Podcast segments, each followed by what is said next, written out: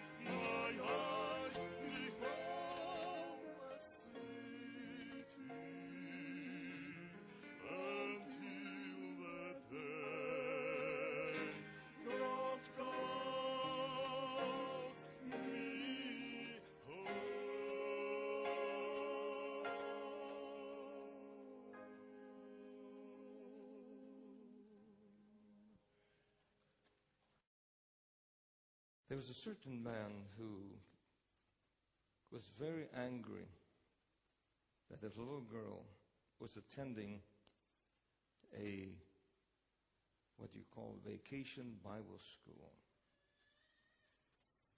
And he had threatened the little girl that if she dare attend the program again, that she would have to pay the consequences. Unfortunately, the little girl, though she hadn't gone for a while, several days, when her father was away, he, she thought if she could just go and listen to the special songs that they were singing and then get back just before he came home, that everything would be all right. So she did that. Unfortunately, when she came back home, her father was home. But not only was he home, he was drunk. And in his drunken condition, he was enraged with his little girl and took a machete and chopped off her fingers and threw her inside the hut and then went out into the night. He came back sometime later, about two or three in the morning, and went to sleep. When he woke up, it was like as if though it had been a nightmare.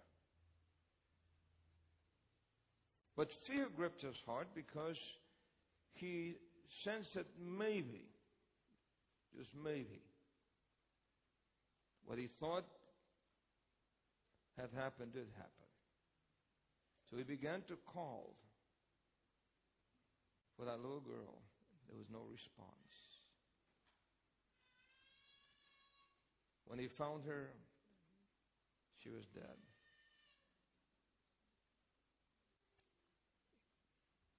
In his desperation, he waited until nighttime, buried the girl, and then fled. That man did everything he could to erase the memory of what he had done. But no matter what he attempted to do, no matter how much he drank, no matter how much he ran, no matter how much he tried to cover it up, his conscience was tortured. And for 20 years, that man lived with a tortured heart and conscience. Guilt is a terrible thing, isn't it? It is something that seems to bind itself about you. Many people have guilt. In fact, many people suffer depression and other psychological problems because of guilt. But what is guilt? Well, the dictionary says a feeling of having done something what? Wrong or failed in a what? In obligation. Now, the problem with guilt is this God has a huge problem. And he has a huge problem because of this. The Bible says that man is described in this way. Can the Ethiopian change his skin? What's the answer to that? No. Can the leopard his spots? What's the answer to that? No. Then what else does it say? Then may ye also do what? Good, that are accustomed to do what? Evil. All of us are sinners. Is that true? And since all of us are sinners, God has a problem. God wants to finish with sin, but we are sinners by nature. And the problem that God has is this How can He separate sin from the sinner, destroy the sin without destroying the sinner? I think you and I recognize that that's a big problem. Because sin is like it is part of our being, it is part of us. So God then has to provide a way by which He can separate sin from the sinner, save the sinner, and destroy the sin. That's a huge problem. Is that true? Yeah, it's a huge problem. The Bible says that sin actually separates. Notice what it says. But your iniquities have separated between you and your God, and you, your sins have hid his face so that uh, he will not hear you. Sin separates. Is that true? Let me uh, demonstrate it this way. How many of you, are like myself, when I was young, mother was always buying some sweet something or another. It was either a cake or cookies or chocolate or something. The only problem with that was that she had six boys. How many? Six boys. And she was always trying to hide the stuff so that we would not devour it before it was time. Now, I remember one time that she had uh, bought a cake, put it in the refrigerator, and threatened all of us. Mother had a way of doing that, you understand? And she had a broomstick. A what? A broomstick. And she knew how to use that broomstick well. And she said, Boys, don't touch it. It's the worst thing she could have said to us. Because it was in our mind now. You understand? And I remember thinking to myself, when she was out of sight, I was watching for the moment, and when she, when she was out of sight, I opened the refrigerator and I thought, I will, I will put my finger behind the cake and swipe behind so that when she opens the door, she'll see the cake still intact. You understand? Any of you have ever tried that before? All right. And so there I was about to do my swipe, you understand? All of a sudden, I heard some footsteps. Now, let me ask you a question. Where do you think I wanted mother to be at that moment? Close to me or far away? Far away. Sin separates.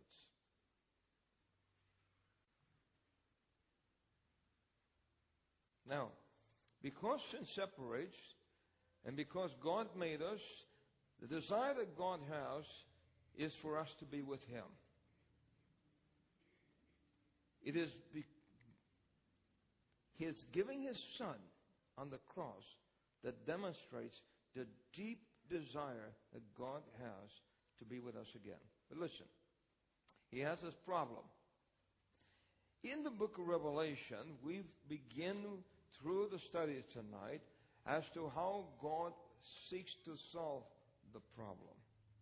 You remember last night we started in Revelation chapter 7, and we talked about the, those who had washed their robes in the blood of the Lamb. How many of you remember that? Do you remember that? Okay. Now, tonight I want you to know something interesting. In the book of Revelation, chapter 1, verse 12 to 15, John is at the, on the Isle of Patmos, and as he is there, he has a vision. And when he sees and looks back, he says that he sees one who is clothed with a white garment down to the paps. He has in his hand seven stars, and he's walking within the midst of candlesticks. Now, this figurative language obviously has meaning.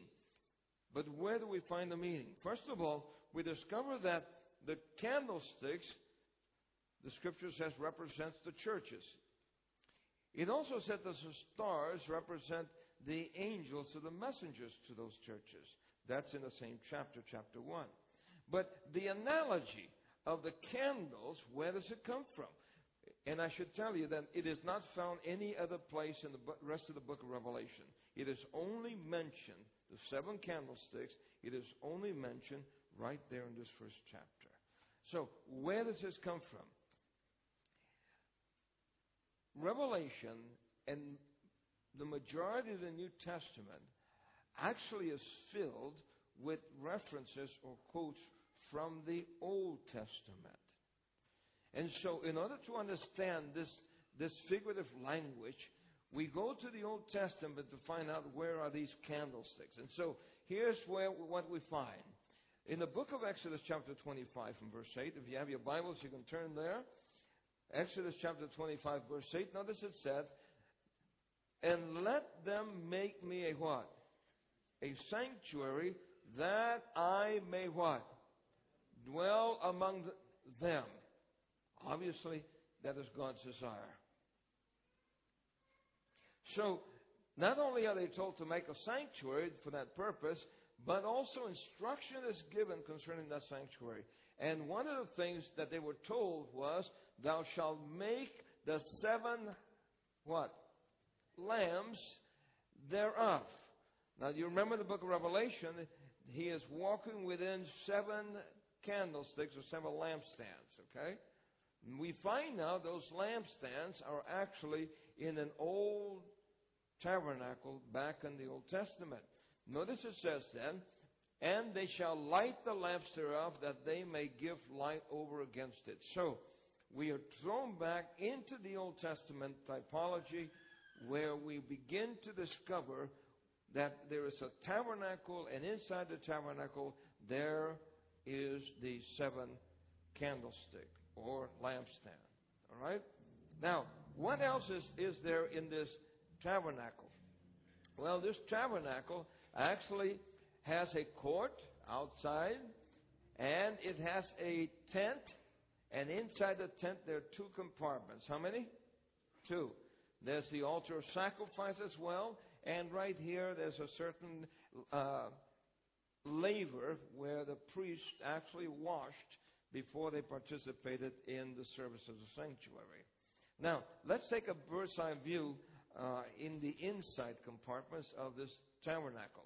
If you notice, then again, here's the entrance to the place, here's the altar of sacrifice, the laver where they washed, and then inside the tabernacle, there were two compartments, as I've said, or two apartments. And inside, on the right side, you'll see what is called the table of showbread. On the left side, you'll see the lampstand.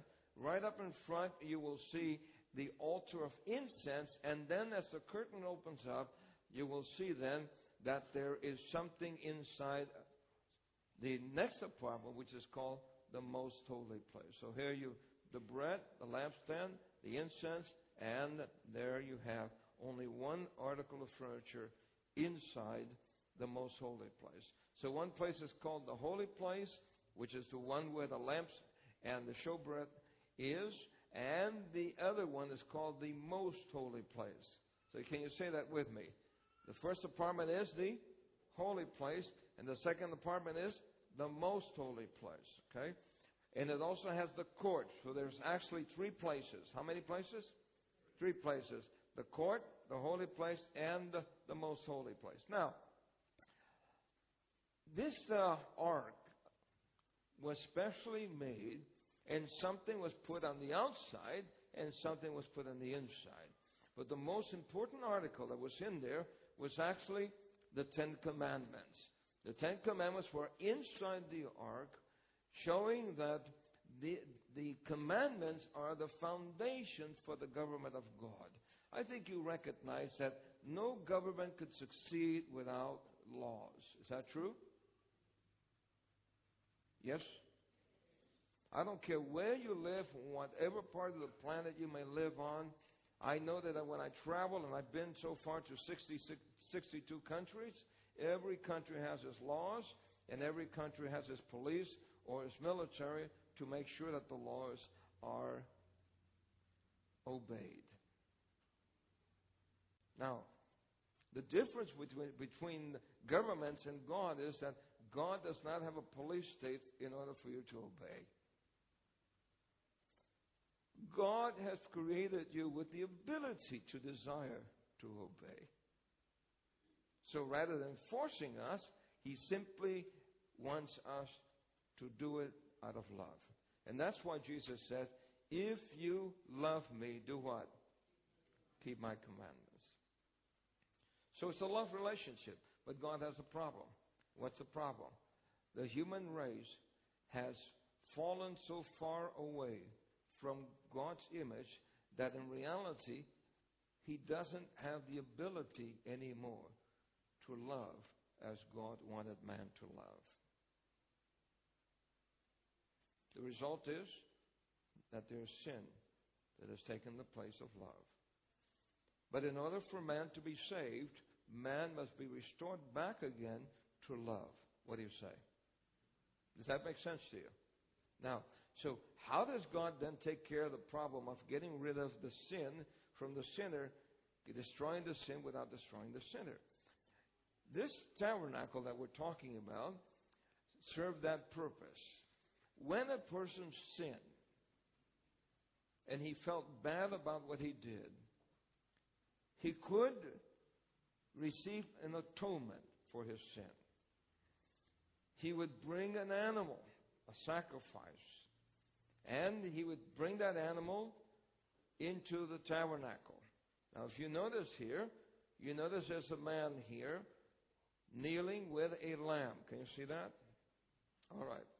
And so here's what happened. Let's suppose that this particular man, this day, had gotten angry with his wife and, and beat her. And after that, he recognizes that he shouldn't have done that. He apologizes to his wife, but that's not sufficient. Because all of us are properties of whom? Of God. And so not only do we need to make right with the person that we wronged, but we also need to be make right with whom? With God. So he apologizes to his wife, asks forgiveness, but now he has to do something. He has to take that lamb. Now suppose you happen to live way out here, okay? And your neighbors see you with your lamb walking. What do you think they're thinking? I wonder what he did this time. You understand what I'm saying? Sometimes neighbors are not very helpful, are they? But if the man wanted to be right with God, it mattered not what people thought. What mattered was that he could be at one with God. And that since God provided a way to get rid of the sin, he then would take advantage of that provision and bring the sacrifice that God had made provisions for. So the man comes there. Now, here's what had to take place the sin was on the sinner. Now, he avails himself of the provision God makes by bringing the innocent victim to the tabernacle. He is now to take his hand and lay his hand and the weight of his body on that lamb. He is to confess his sin over that lamb. And by faith, he is transferring his sin from himself to the lamb. Okay? But it doesn't stop there. After he does the transferring of his sin to the lamb, now something has to happen. According to the scriptures, the Bible says that the person has to confess this specific sin. Which one? Notice what it says. And it shall be when he shall be guilty. Notice the word. What's the word there? Guilty. See? In one of these things that he shall confess that he have sinned in that thing. I think sometimes it's difficult for us to admit that we've done wrong. Sometimes it's pride, sometimes it's fear. Whatever the case may be, sometimes we say something like this If I've offended you, you understand what I'm saying? Rather than saying, I offended you, we say, I've heard people in the church say, if I've offended anybody, please forgive me. Well, sometimes we do offend without knowing. But most of the time we're saying that because we don't want to be direct and say, I did such and such and I'm sorry. You know what I'm saying? How many of you have done that? Any of you? Skirted the reality of what you did and try to kind of what we call sugar coated it? I remember one time my uh, my wife was always taught as a little girl that she should not hurt anyone. And so she knew very well that she shouldn't. But she had a cousin who had the, the, the desire to always pinch. You know what I'm saying? But she would pinch hard enough to, to pull blood. So this particular time, her cousin came and pinched my wife. And my wife pinched her back. But her cousin discovered that my, wife, my wife's pinch was worse than hers. And so she went crying to my mother in law to complain that Carol had pinched her. And so my wife was always also taught never to tattletale. Any of you have been taught that? All right. So then, mother came to my wife and said, Carol Annie, did you pinch your cousin? And my wife, because she didn't want to tattletale, she simply said, Do unto others as they do unto you.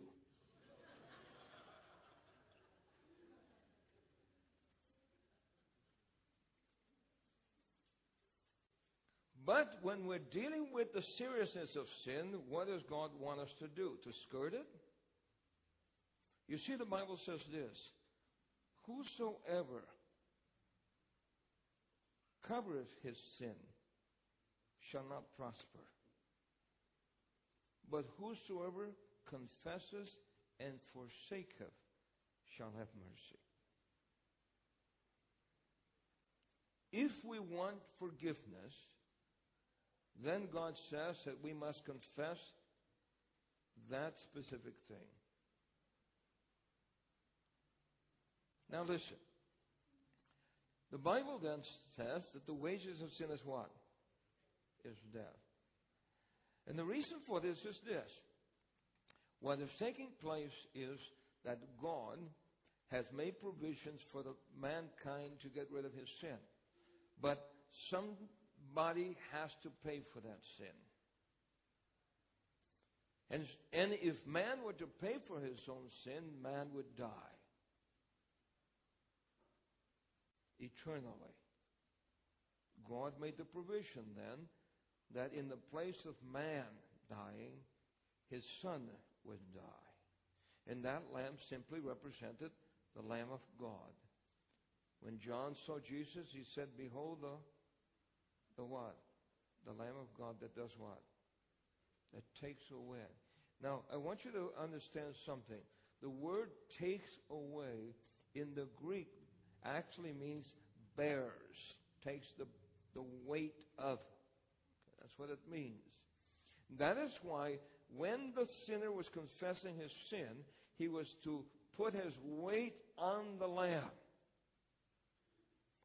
Representing that by faith he is transferring his sin from himself and putting it on what? On the innocent victim. But then the innocent victim dies. The man himself has to take the life of the innocent victim. Showing then that it's my sin and your sin that have brought death to the Son of God. Now, once the sinner has done that, then the priest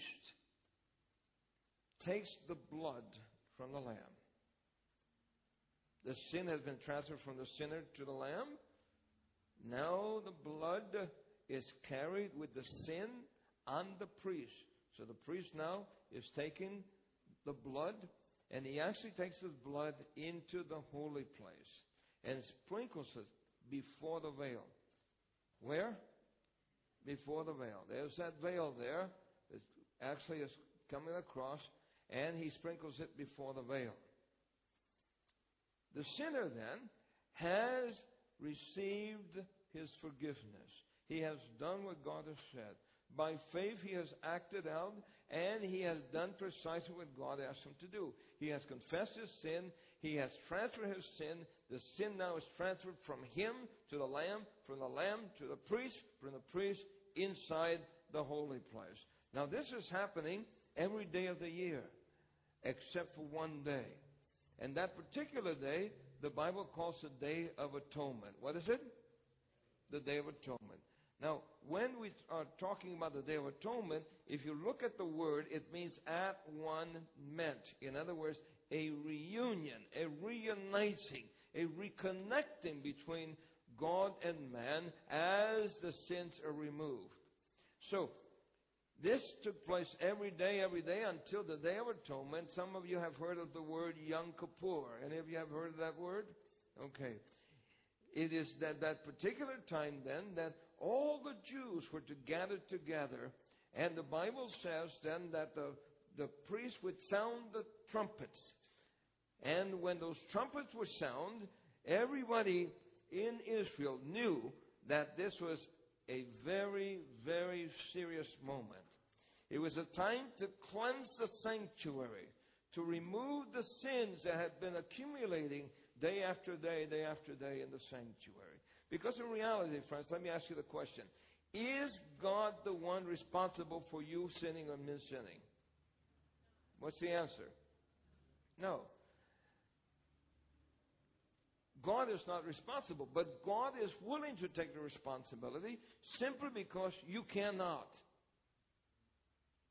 Out of mercy, then, God has provided His own lamb. As He said to Abraham, I want you to offer a sacrifice. And Abraham didn't have a lamb. And when Isaac said, Where's the sacrifice? Abraham said, The Lord Himself will provide Himself a lamb or sacrifice.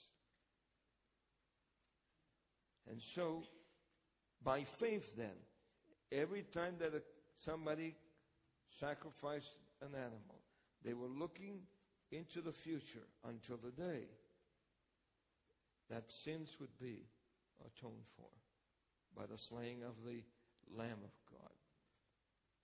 The trumpets would sound. The Israelites would gather around the tabernacle. There was nothing more important in that day. No amount of business, no amount of loss of money was as important as making sure that they were right with God. Because Jesus himself said this. Remember this. Jesus said, What shall it profit a man if he shall gain how much? The whole world and lose his what? His own soul. My friends, listen. Sometimes in our lives, we put other things ahead of our salvation. Is that true? Until, until we are close to death. When we're very close to death, then all of a sudden, all of the things that we have held dear in life pass into insignificance because we recognize that we're being ushered out of the world. I remember I was in Hungary, and a pastor that I was working with said, I have a person who's in the hospital, and uh, he's dying of cancer. I need to visit him. I said, I'd like to go with you. He said, Would you? I said, Sure. So, there in Debrecen, Hungary, I went to the hospital. We went to several buildings and finally climbed up the steps, about the fourth story. And when we got into the cancer ward, it was a very, very uh, sad situation. There are a lot of people in, in that room. Uh, he didn't have a private room. I don't know how many beds, about eight beds in that room. Everybody there was dying of cancer. A very, very horrible situation. When I got by his bed, the man was just skin and bones. I'm literally speaking. You could see the shape of his skull. You could see the skeleton fingers. You could see the skeleton arms. His legs, you can just see the skeleton. There was nothing but skin hanging on. And as I approached him, he began to cry. He spoke some English. So I said, Brother, why are you crying? And he said, God won't forgive the sins of my youth.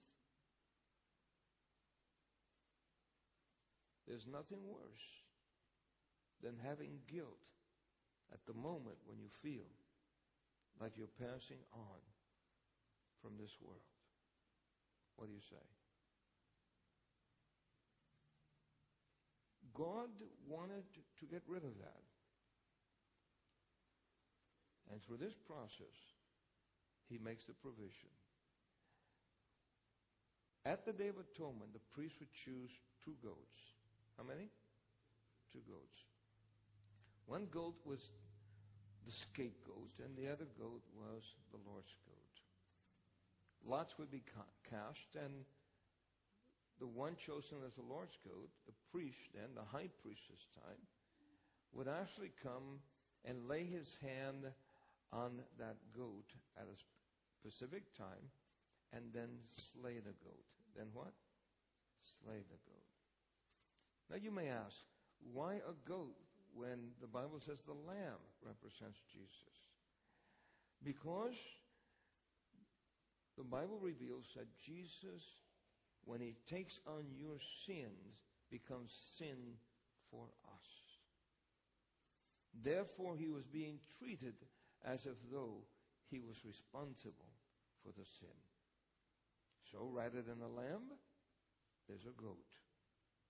The goat then is slain after the priest confesses all the known sins that have been brought into the sanctuary day after day after day.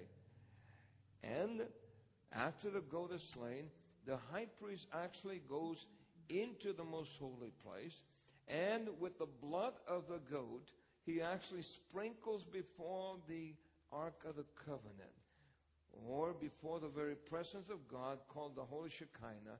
The very glory of God was between those two golden angels. And the blood was sprinkled before that, showing that an atonement was made for that which reveals what sin is. The Bible says that the transgression of the law is sin. So now, the high priest sprinkles the blood, showing that death has come to the innocent victim as payment for the sins of God's people. Everyone outside is prostrated. Everyone outside is searching their hearts. While the priest is inside, there is searching to make sure that there's not one unconfessed sin that has not gone into the sanctuary. The reason for that is that once the sanctuary service was finished, the, the sins that had been brought into the sanctuary were now being brought out of the sanctuary, and the priest actually put his hand on the live goat, and then the, a just person would take that live goat outside of the camp and let it go out there to die. Now, the whole population of Israel is in Jubilee. They rejoice and celebrate. Why? Because their sins have been what? Have been removed. Their guilt is gone. They're free. You can understand why it was then that to the Jew, the sanctuary service was essential. And you can understand why it is that today Jews are saving up their jewels and their gold. Did you know that? How many of you knew that? You did not know that. Matt, you're the only one in the audience that knows that. Well, good for you. But I happen to have Jewish relatives. And Jews are actually saving up gold and jewels and all that. So when the call comes to rebuild the tabernacle, they could send it like in the days of Moses people sent their jewels to build the tabernacle. Yes, the Jews are still waiting for the day when they can reestablish this process so they can once more feel certain that their sins are removed and they're at one with God. The only problem is this that this program was pointing to the day when Jesus would come. And so the question is, when did the earthly sanctuary services come to an end? And the Bible reveals then that when Jesus actually came and died at the cross, that his death brought an end to that sanctuary service. In fact, the scripture says in Daniel chapter 9, verse 27, that he would cause the sacrifices and oblations to cease. He would do what? He would cause what? The sacrifices and oblations to cease. Then it's, it's, it says in Colossians as well, blotting out the handwriting of ordinances that was against us and took it out of the way, nailing it to the cross. And so, at the cross of Christ, when Jesus died, that very moment that Jesus cried out, uh, Into your hands I commit my spirit, the Bible says that the curtain of that temple, which was about 70 feet high, was actually torn from top to bottom. Therefore, that earthly system came to an end. Why? Because your Savior, my Savior, came and took our place. What do you say? When we confessed our sins, and we will confess our sins now, the same process still continues. In other words, the scripture reveals that this earthly sanctuary simply was a copy of the heavenly one. Notice that in the book of Daniel, Daniel was wondering whether or not the sanctuary would be restored again. And God said it would until the Messiah would come. But once Jesus came, then Jesus ascended to heaven, and the Bible says that Jesus then became that priest. Notice what it says. My little children, these things I write unto you, that you what? That you sin not. Now, is that a is that difficult? Yes or no? Hmm? Is it difficult? Let me ask you a question. How many of you can th- think you can live one day without sinning? Any of you?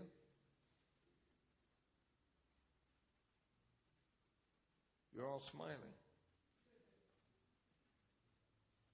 How many of you think you can live one hour without sinning?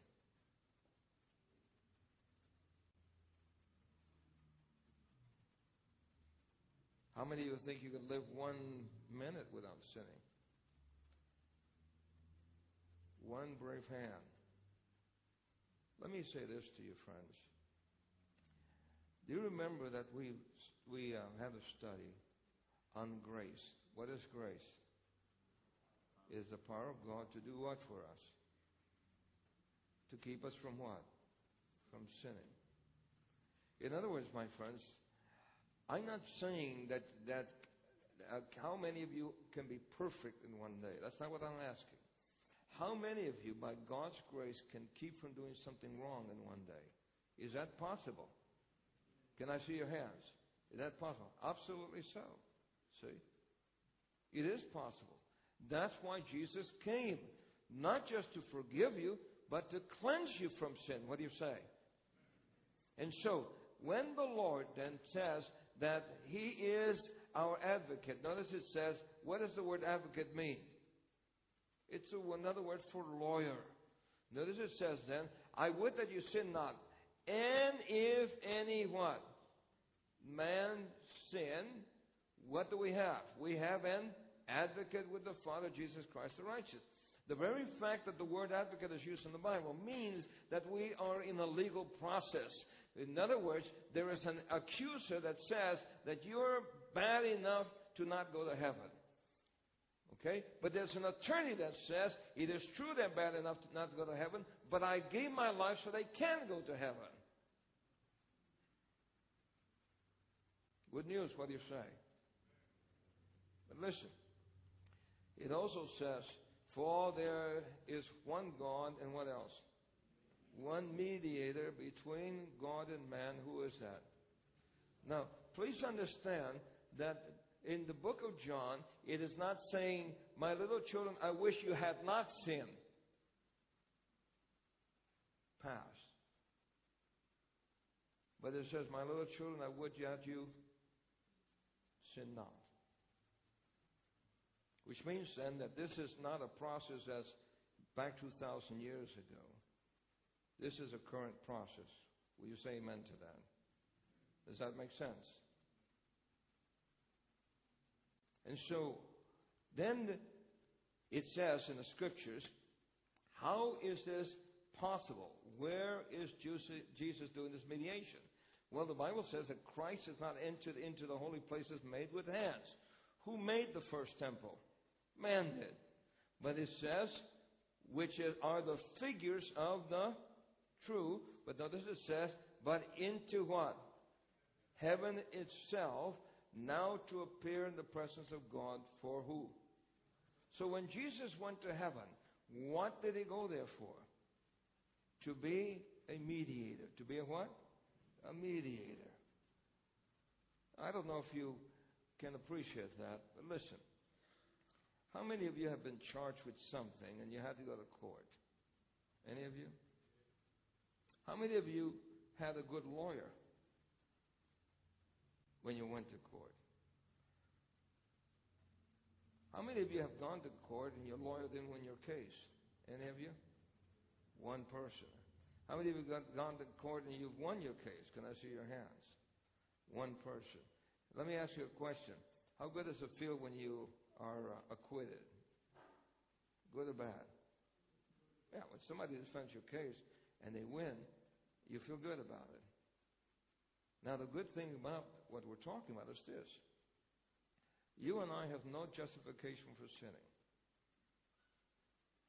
That is why God provides a way of escape for us.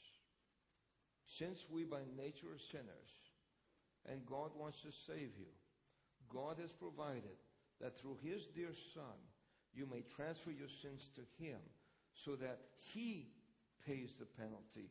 You go free. Good news? What do you say? Well, listen. Jesus then goes to heaven to appear for us. According to the scriptures, then, there are two sanctuaries. There's one down here on the earth, and the Bible says that the one here down that was here on the earth was only a copy of the true one. Which one? The true one. Okay? Then the question that we have to raise is this since the earthly one was a copy of the true one up in heaven, if the earthly one had to be cleansed, then does the heavenly one need cleansing as well? But you may say, now wait a minute.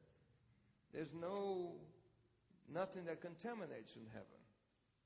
But you have to remember this that if Jesus has gone to heaven to take your sin and my sin, then by this analogy, we must understand then that Jesus is carrying with him, like the priest carried the blood into the sanctuary, Jesus is carrying with him that which you have given to him. Whatever it was, whatever your sin was, or whatever your sin is. And I think you and I understand, and we're grateful that there's such a thing as confession. What do you say? How many of you are grateful that there's something called confession? Can I see your hands? How many are grateful that when you confess your sin, that you have the assurance that God says, if we confess our sins, He is what? Faithful and what? And just to do what? Forgive us our sins and to what? And to cleanse us from how much? All unrighteousness. God is still in that process. That promise is not past, but that promise is what? Current. What do you say?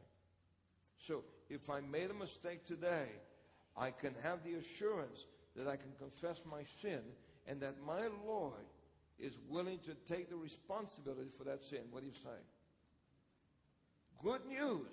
Great news. So, the scripture then reveals then that if the earthly sanctuary the pattern needed cleansing, then the heavenly also needed cleansing. Here's how I know that. Notice it says, And almost all things are by the law purged with blood, and without the shedding of blood, there's how much?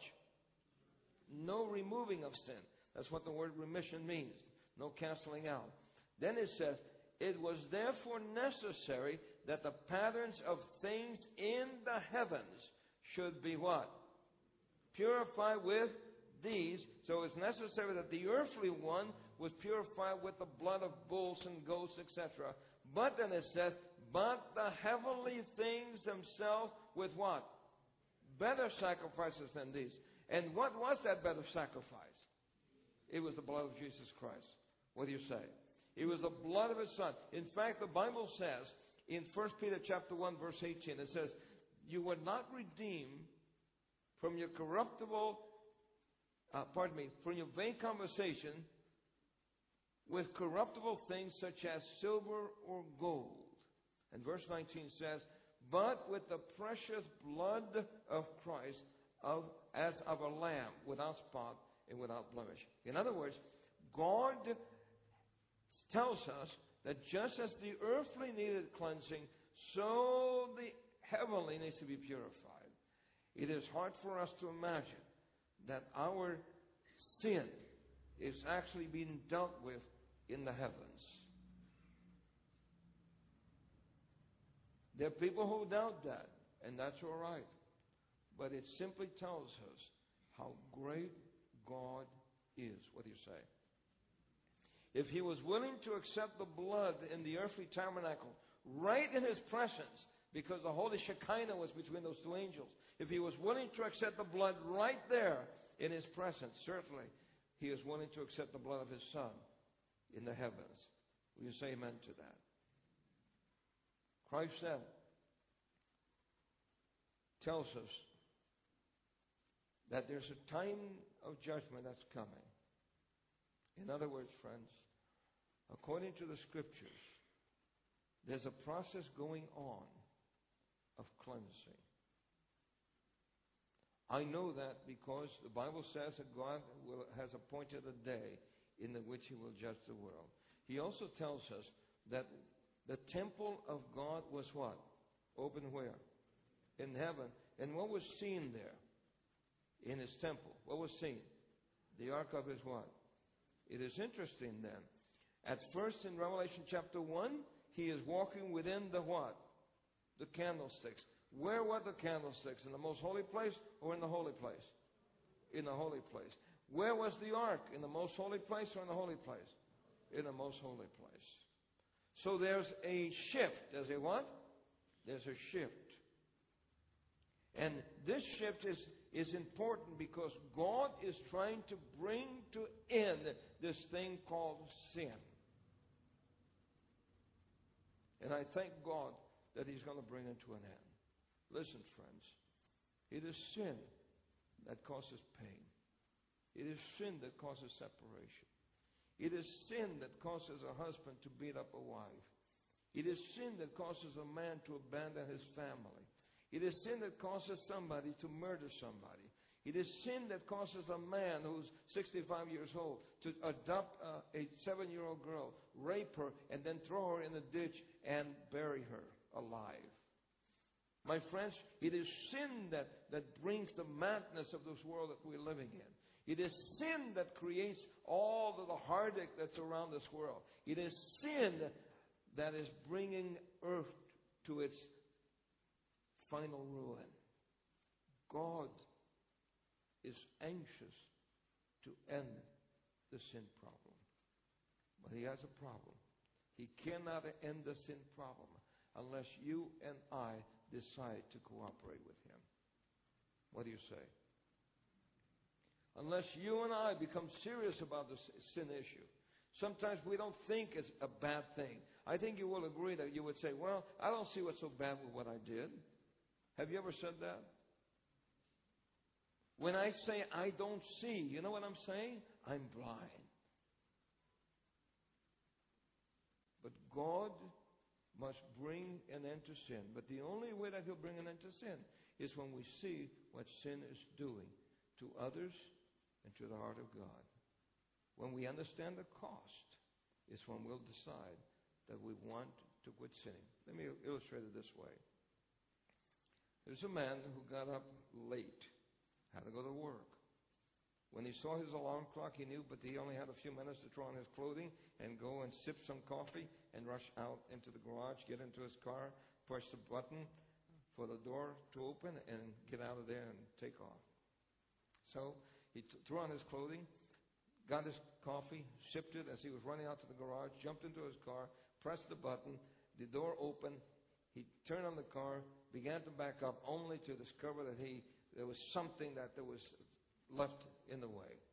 So upset that he had run over something, he jumped out of the car, went outside behind the car to find out what in the world was in the way, only to discover that it was his little two year old toddler he had run over. Now, let me ask you a question. Do you think that that man would ever again back up without first checking to see what's there? Why, why would he not back up again? Because he, he experienced the pain of the cost that his mistake brought to his life. And friends, when we understand the cost, are you hearing me? When we understand the cost that it has cost heaven to save you, when we can come heart to heart with our Father over this whole sin issue, when we see sin in its true light, and when we realize that God wants to separate us from sin, and we'd say, Oh God, help me, open my eyes, put in my heart a desire, a longing to be free from this. When we cooperate with God, then God can help us to get rid of the sin. And by getting rid of the sin, we get rid of the guilt. What do you say? God has made the provision. Listen. Jesus said, Behold, I come quickly, and my reward is with me. When Jesus comes, every case would have been settled. Your case and my case would have been settled. But listen, now, you and I have the opportunity to send our sins ahead of time. Now we can send our sins at a time. Now Jesus is willing to take your sins. And the wonderful thing is that when I confess my sin, God does not look at me as how wretched I am, but looks at his Son as to how perfect he is. When we accept Jesus as our Savior, our mediator, when we're willing to be honest with Him and send our sins to Him, when we're willing to confess our sins and forsake them, then Jesus is glad to represent us in heaven. So when the devil says he did that, Jesus can say, Yes, he did do that. But my Father, my blood, I shed my blood for him. And I pray and I ask, oh Father, that you allow him to be where I am. Oh, the longing of your Savior to have you in the kingdom. But we must cooperate with him. What do you say? We must be willing to cooperate with him. And finally, the Bible will say, He that is unjust, let him be unjust still. And he which is filthy, let him be filthy still. And he that is righteous, let him be righteous still. He that is holy, let him be holy still. Friends, we have the privilege now to get rid of our guilt. The laundromat of heaven is about to close. We have the opportunity to bring our clothing there so that God could clean it and in the place of the filthy rags, put on us a clean robe of righteousness. You and I can have that privilege if we so choose. That man that I told you about to begin with, for 20 years, wandered from place to place, hiding, hoping that he would never be discovered. From one drunken bout to another, he could not find peace until one day he happened to be walking by a church and he heard the same little song that his daughter was singing when she came home and in his and in his anger slew her. When he heard the song he couldn't help but come into the church and he sat in the audience. Nobody knew who this man was. Nobody knew the troubled conscience and the tortured soul that he was carrying all of these years. And then the minister presented the subject how to get rid of the guilt, how to wash your sins in the blood of the Lamb. And when that man made the appeal, that pastor made the appeal, is there someone here tonight who needs to commit himself to Christ, who's carrying a load of guilt but needs to have it cleansed? And tonight you desire to do so. Will you come forward? I'll tell you that man rose up weeping. He came forward and asked to be baptized. I remember another man who likewise did the same thing. He didn't believe in God. He married a young lady who was a believer. And he decided that he would do everything possible to break her faith. Instead, he broke her heart. And she died. And when she died, that man lost all hope of everything. He loved her. He didn't want to kill her. He just simply was trying to break her, what he thought was his, her silly and stupid idea about believing in God.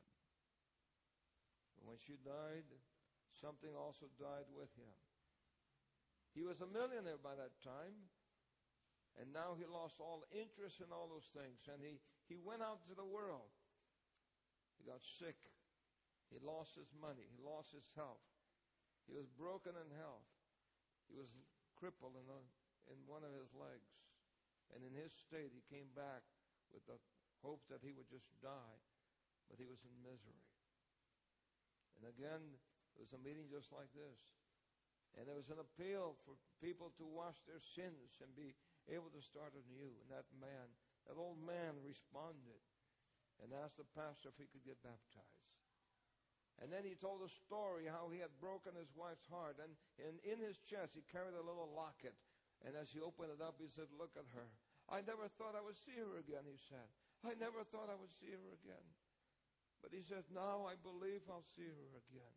Oh, Pastor, I'm so thankful that Jesus has died for me and that He's willing to wash my sins away. Can I get baptized? Well, the day the baptism came, that old man began to walk with, it, with his crippled leg down into the waters. It was a lake. And two men came to try to help him along, and he said, Gentlemen, don't, don't. He said, I walked on these legs now for 60 years for the devil. I'm going to walk on them for the Lord. And so he walked into the waters. And uh, as he stood there, just as, as uh, our sister stood there tonight,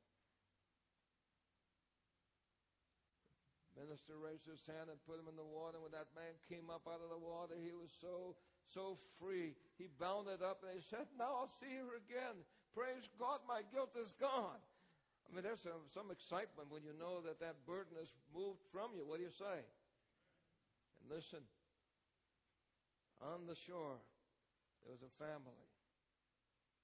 13 year old girl standing there with her father and mother. And as that young lady saw that old man being baptized, she turned to her father and said, Dad, I've, I've been wanting to be baptized for a long time now. And you keep on telling me to wait for you, to wait for you, wait for you. I can't wait any longer. And so, just as she was, she walked away from her father's side and walked into the water to be baptized. Well, that father began to tremble as he saw his little girl go into the waters. He realized that all this time he had been holding back that poor little child. And he took off his jacket and also walked into the water. And that day there were three new souls born into the kingdom. What do you say? Our friends, listen. God has provided a way for you and for me to get rid of our guilt, to get rid of our sins, to be one with Christ. And so I'm going to appeal to you tonight. Last night we made an appeal. For those of you who in your hearts felt the tug of the Spirit of God tugging away at you and asking you to give your heart to Him. Jesus says, Oh, my son, give me your heart. I wonder here tonight. I'm sure there's one or two or three or more who need to be washed and cleansed, who recognize the importance tonight of being baptized. Not that you'll be baptized tonight, but that you want to be washed. You want to get rid of that guilt. You want to be one with Christ. Is there one that would raise their hand tonight and say, Yes, Lord, I've, I'm hearing your voice. And by your grace, I want to be baptized.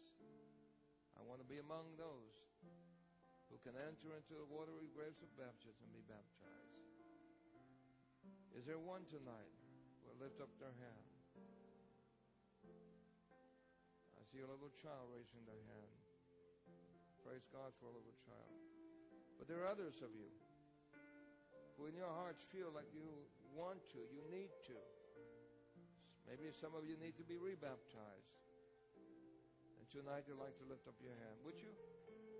Would you do it just now? And there are those who already responded, who already said you wanted to be baptized. Would you raise your hand tonight? Amen. There's one, and there's two, and there's three. Praise the Lord. But there are more here tonight. Would you raise your hand tonight? Would you say yes to the Lord? Would you raise your hand tonight? Say yes. Amen. Amen. God bless you, ladies. Praise the Lord. But are there others here? Amen. God bless you. Are there still others? I wonder, would you come up here so we can have prayer together? Those of you who are lifted up your hands, I'd like to pray with you, for you. Girls, would you come? Would you come, mother? Would you come? Brother, would you come? Would you come forward? Pastor, would you receive these while I'm still making the appeal? Church, would you say amen? But there are others. I know how difficult it is to lift up that hand. But once you do it, you'll find the peace that God wants to give you.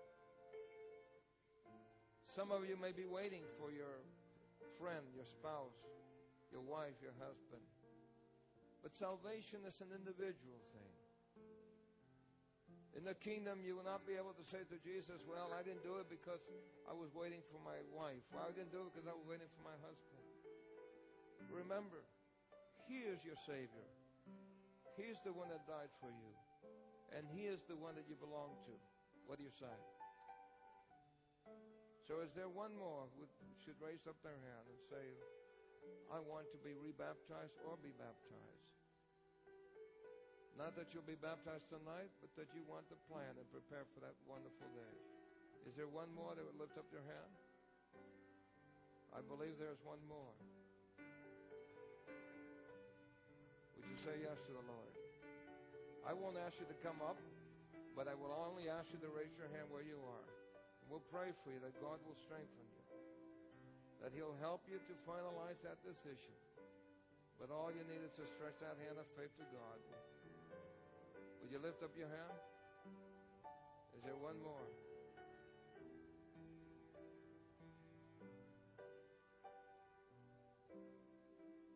Is there one more? Amen. Praise the Lord. I'm going to ask you, folk, if you will kneel with me in front here. And I'm going to pray with you. And I just rejoice with the decision that you've made to the Lord tonight. Why don't you join us over here? Family, would you join us in prayer also? Would you kneel with us?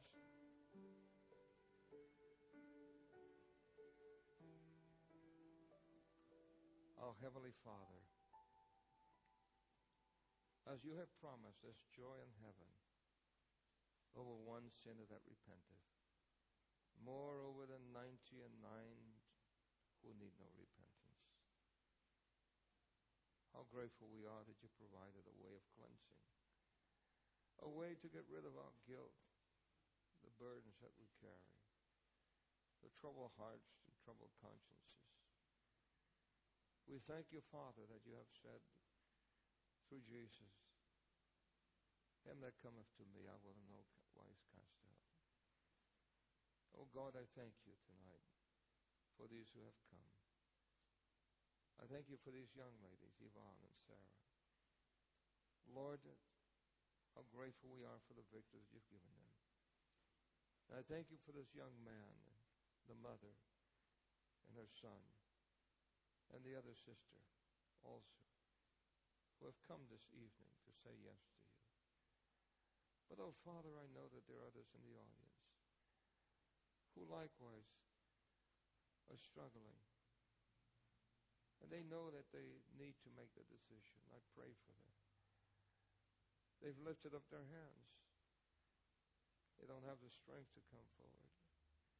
But Lord, you've promised that you'll strengthen them. And so bless these here. And grant that, Lord, that when that moment comes, that their joy may be full in thee. Keep them, I pray. And thank you for hearing us in Jesus' name. Amen.